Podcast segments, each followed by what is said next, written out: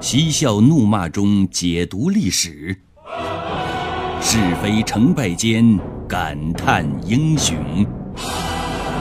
请听《汉朝那些事儿》。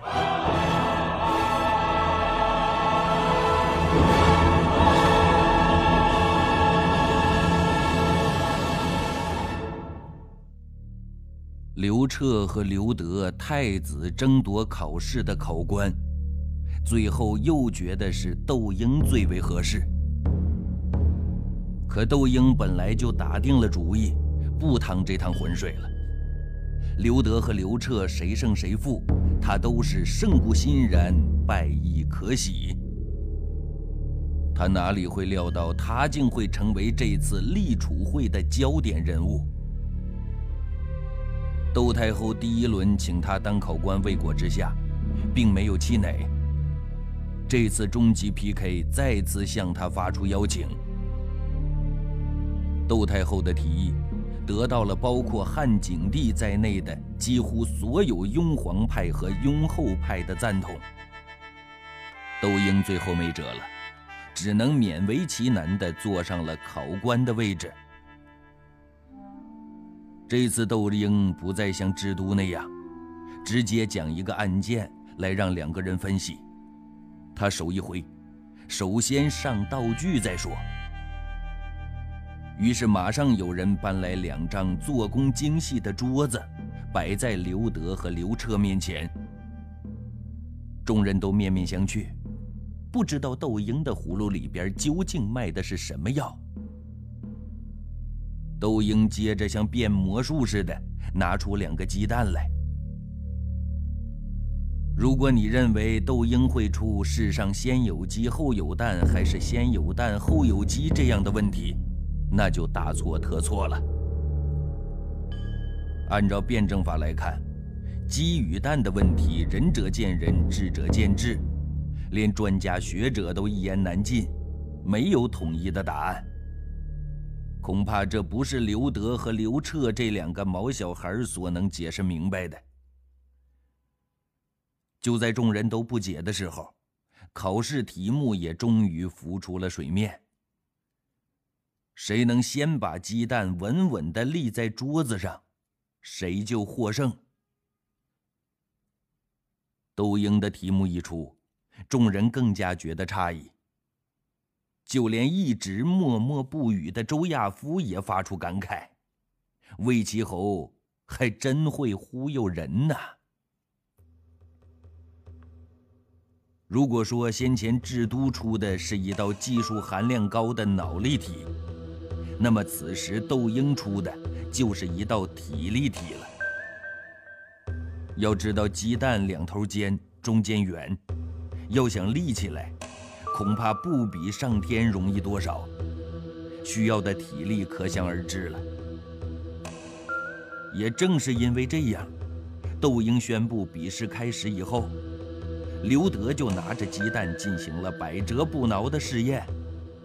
时间不大，就脸色绯红，汗如雨下。显然，这玩意儿是看似轻松却并不轻松的体力活。与刘德形成鲜明对比的是，刘彻站在那儿并没动，而且用眼睛死死地盯着桌子上的鸡蛋。他人虽然小，但心里边很清楚，如果这鸡蛋能轻轻松松地立在桌子上，那窦婴就不配当考官了。一个安静的像雕塑一样，一个忙碌的不亦乐乎。一静一动，一张一弛，形成了鲜明的对比。众人也都是睁大了眼睛，惊奇万分。过了半天，刘彻终于动了。他拿起鸡蛋，在桌上轻轻一碰，一个好蛋就变成坏蛋了。人群中发出了一阵低沉的惊呼声。显然。有的人认为他弄破了鸡蛋，这下该完蛋了。唯有考官窦婴略带惊喜的点了点头，眼中满是期待之色。果然，刘彻随后不费吹灰之力就把坏蛋立在了桌子上。是啊，窦婴只说把鸡蛋立在桌子上，但是并没说不可以打破鸡蛋而立呀。站在我们现代人的角度来看呢，很显然的，窦婴出的这道考试题是一道脑筋急转弯。众人都沉默了足足有两分钟，随即爆发出极尽疯狂的掌声。这掌声惊天地泣鬼神，这掌声排山倒海经久不息，这掌声穿透宽阔的苍穹，直透云霄。而众人的掌声也意味着太子之争终于尘埃落定。刘彻这个年仅七岁的小孩凭着想的比别人多一点看的比别人远一点做的比别人秀一点终于打败了所有的敌人，实现了人龙的转变。汉景帝前七年的冬天，寒风凛冽，飞雪飘零，怎一个冷字了得！但刘彻并不觉得冷，相反，他的心里边很热，因为他终于被汉景帝。推到了太子的宝座上，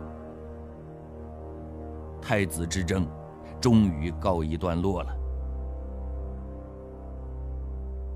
那这里边有一个问题，好像跟太子之争没有什么关系。中国有多少经纪人呢？不知道，但是有多少艺人，就一定有差不多同样多的经纪人在为他忙碌奔波着。在我们普通人的眼睛里呢，经纪人都很牛。只是经纪人看似风光的背后，却是极其艰辛的。首先，作为一名经纪人，你一定要比艺人跑得快。其次，艺人能不能时常露脸儿，在多大场合下露脸儿，无疑是在考验经纪人的公关能力和人脉资源。最后，对艺人不仅要投入全部的精力，还要投入全部的感情。如若不然，人家一红就拍屁股走人，让你落得个鸡飞蛋打、无言结果，这一定不是你想要的。所以，我们可以得出这样一个结论：做艺人难，做经纪人更难。而在这儿，我想说的呢。是做太子难，做太子身边的经纪人更难。刘彻当了太子以后，鉴于他已被内定为大汉皇朝未来的接班人了，汉景帝自然不敢怠慢，不但给他安排了一位德高望重、博才多学的老师，太子太傅，而且还给他安排了一个经纪人。老师是朝中颇有声望的魏婉，把太子培养成一个国家栋梁之才的任务就交给魏婉老师了。而经纪人却是和刘彻般年纪的韩嫣。说韩嫣，大家也许很陌生，但是他的父亲韩颓当，想必大家都还有印象。不错。他就是和周亚夫、窦婴等人一起平叛七国叛乱的功臣之一。刘彻从小就和同年生的韩嫣很是要好，这有点类似于当年刘邦和卢绾的关系。刘彻当了太子以后，老师由不得他做主，得汉景帝说了算。因为老师的好坏。将决定以后刘彻所走的政治路线问题，不能马虎。而经纪人韩嫣却是刘彻钦点的。这个经纪人呢，说白了就是刘彻的伴读。因为太子身份的特殊性，加上一个人读书终究无趣，也缺乏生气和可比性，于是。历朝历代的太子，通常都会有伴读。当时的思想主要分为儒家和道家两种。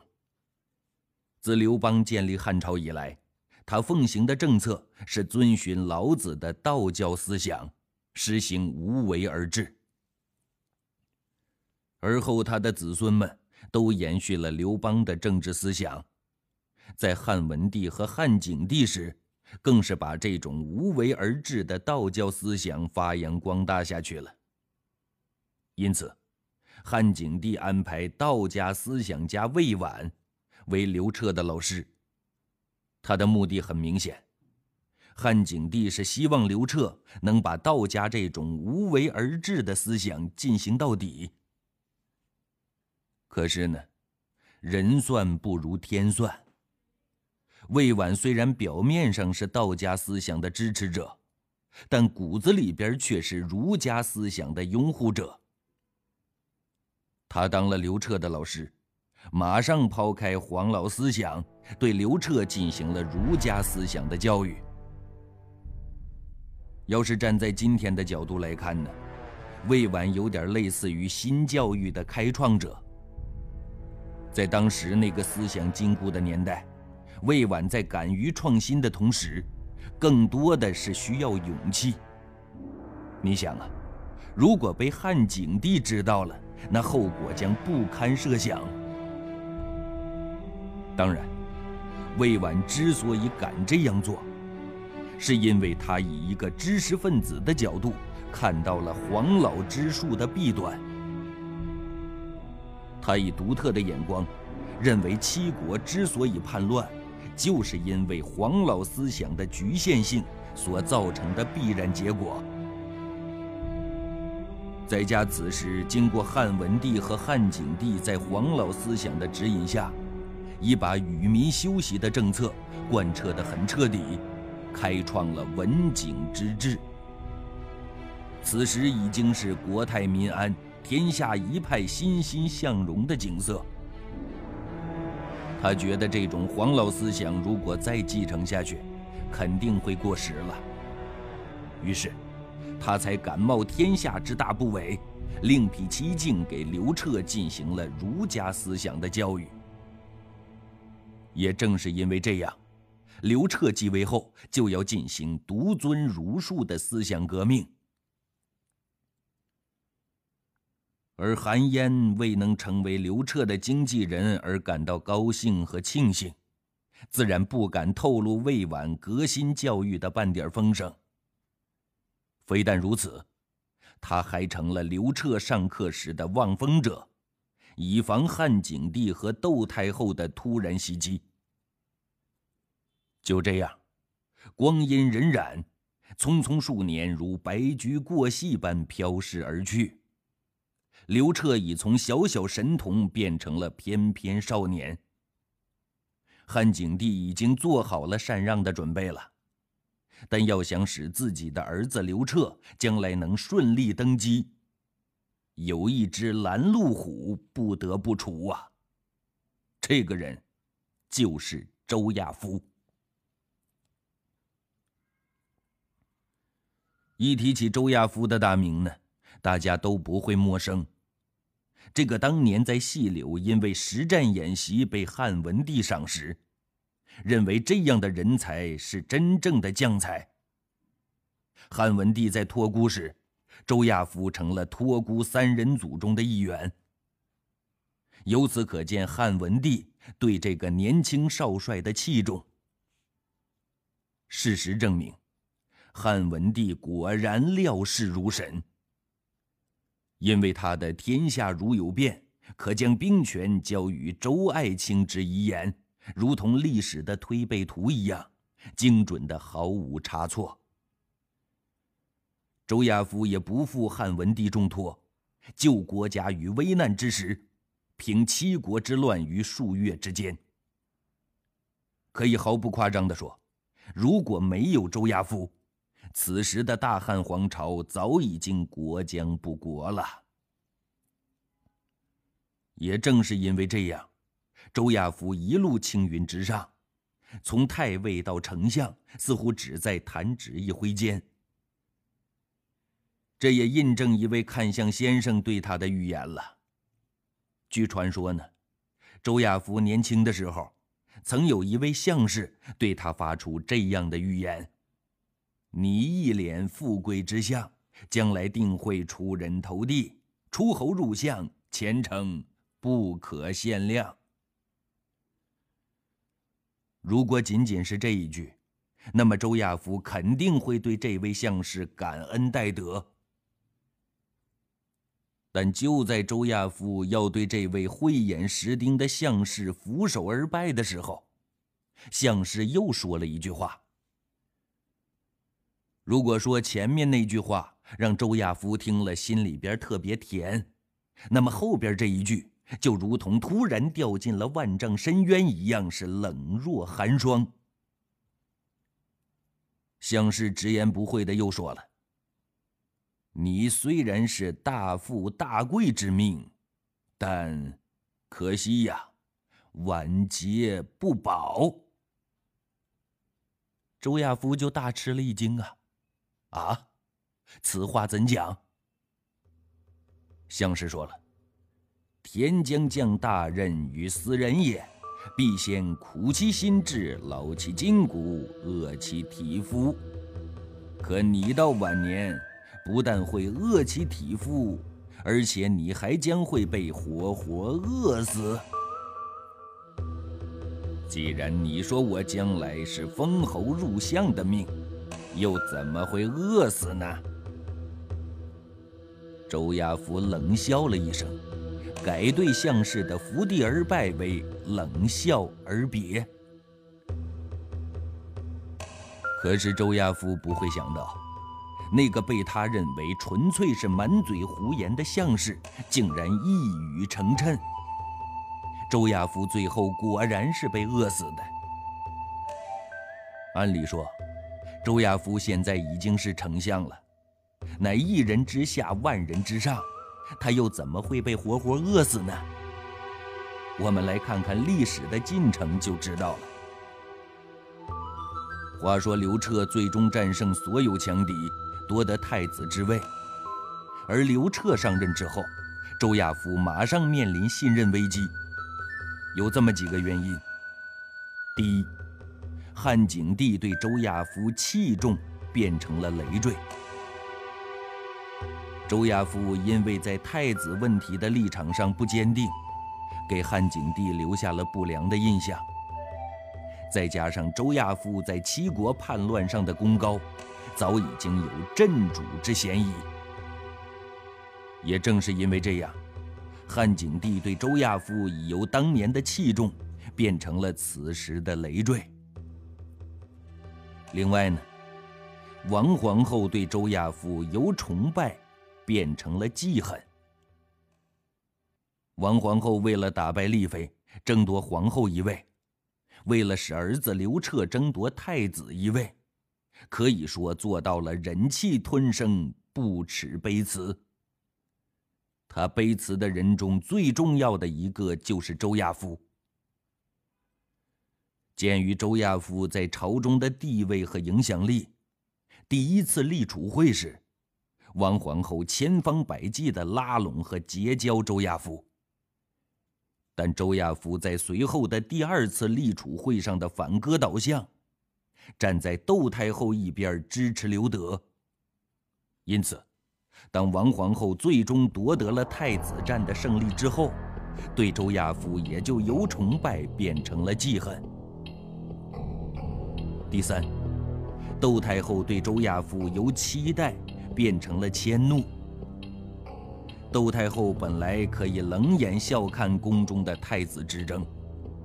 但是为了儿子梁王能成为太子，她还是选择了出击。最后机关用尽，却功亏一篑，败在了王皇后的九阴白骨爪下。梁王败了，但是呢，把这笔仇记在了周亚夫的身上。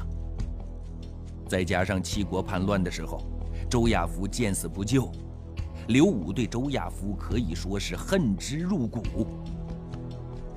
于是乎，刘武常常在汉景帝和窦太后面前说周亚夫的坏话。种种原因，使得窦太后在这个在朝中享有特权的人物，由期待变成了迁怒。众口铄金，积毁销骨啊！因为这三管齐下，周亚夫的失宠自然也在情理之中。按理说，周亚夫要是头脑稍微那么清醒一点的话，完全可以对国家大事听之任之，随波逐流。反正他可以在他还在丞相的位置上时，做一天丞相，敲一天钟，得过且过就是了。这样既不会招惹汉景帝对他的怨气，也不会被王皇后抓到弹劾的把柄。可是呢？